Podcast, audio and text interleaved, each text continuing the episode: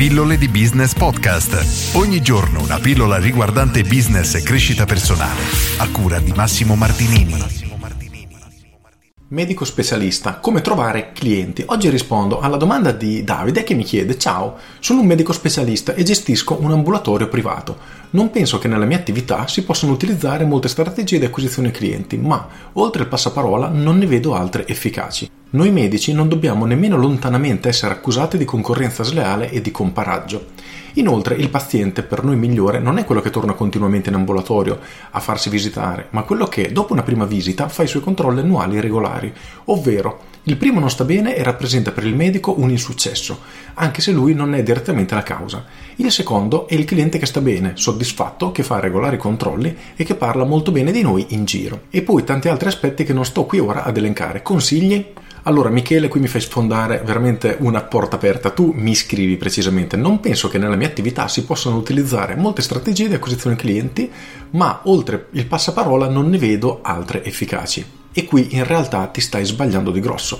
Questo perché? Allora, le persone scelgono un medico solitamente o comunque uno specialista in base a quanto lo reputano esperto e competente nel suo campo. Il problema qual è? È che praticamente non potendo fare pubblicità come tu hai scritto e che nessuno si mostra e quindi fa sapere alle persone quello che è in grado di fare. Ma qui in realtà esistono, non voglio utilizzare il termine escamotage o stratagemmi, però ci sono alcune azioni che puoi sicuramente fare che ti permetteranno di iniziare a stringere una relazione con i clienti che è essenziale e allo stesso tempo iniziare a farti percepire come una persona veramente autorevole e veramente esperta nel suo campo. Come fare? Semplicemente pubblicando contenuti. Ci sono alcuni dietologi che già lo stanno facendo e quindi iniziano a fare fare ad esempio dei video dicendo come deve essere fatta la colazione la mattina per avere il giusto apporto nutrizionale. Ora, come esempio va bene, non so se il contenuto sia esattamente questo, ma la logica è proprio questa. Quindi iniziano a dare informazioni importanti alle persone e le persone interessate alla dieta magari iniziano ad approcciarsi a lui perché in qualche modo capitano nei suoi contenuti,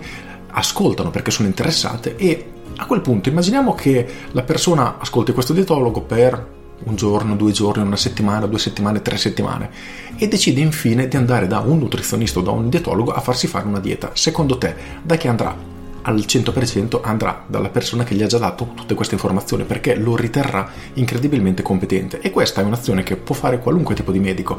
Quello che io ti consiglio è di iniziare a produrre contenuti che possono essere assolutamente importanti, quindi che servano ai tuoi potenziali clienti o nel tuo caso pazienti. Ad esempio, quello che potresti promuovere sono le visite che tu consigli di fare annualmente proprio per mantenerti in salute. Quindi puoi iniziare una sorta di crociata, passami il termine, spiegando che le persone non devono aspettare di ammalarsi prima di fare determinate visite perché i dentisti lo usano spesso, prevenire è meglio che curare.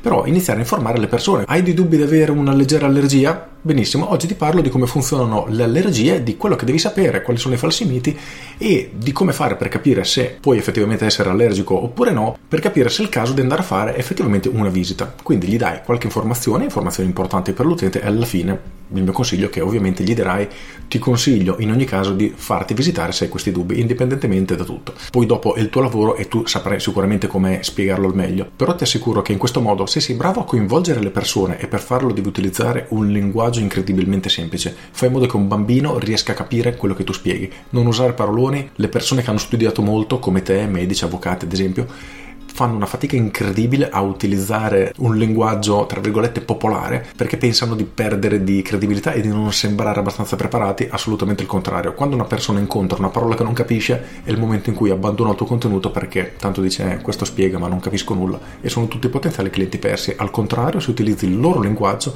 diventerai una persona che sentono molto vicina a loro e, ripeto, costruisci in maniera molto veloce la tua autorità, la tua autorevolezza, le persone si fideranno di te e quando sarà il momento di agire verranno da te. E questi sono contenuti che puoi fare senza infrangere il codice deontologico, ma a livello tuo personale ti darà una spinta veramente veramente forte. Quindi io l'unico consiglio che ti do è questo, inizia a creare contenuti, se puoi contenuti video perché sono molto efficaci. In alternativa potresti creare un blog, degli articoli, fare una pagina Facebook in cui pubblichi qualcosa però per il tipo di relazione che devi andare a creare te io ti consiglio 100% video perché sono estremamente efficaci. Con questo è tutto, spero di averti dato qualche spunto e come te lo possono usare tanti altri liberi professionisti, sia chi può pubblicizzare in maniera diretta il proprio prodotto, sia chi come te non può farlo. Però in ogni caso tu inizierai a stringere la relazione ed è il primo passo che ti porterà poi a delle vendite. Con questo è tutto, io sono Massimo Martinini e ci sentiamo domani. Ciao! Aggiungo, per sapere quali contenuti creare, chiediti semplicemente quali sono le domande che ricevo più spesso, quelle che i clienti mi fanno più spesso, oppure quali sono le patologie più frequenti che hanno i clienti che vengono nel mio studio.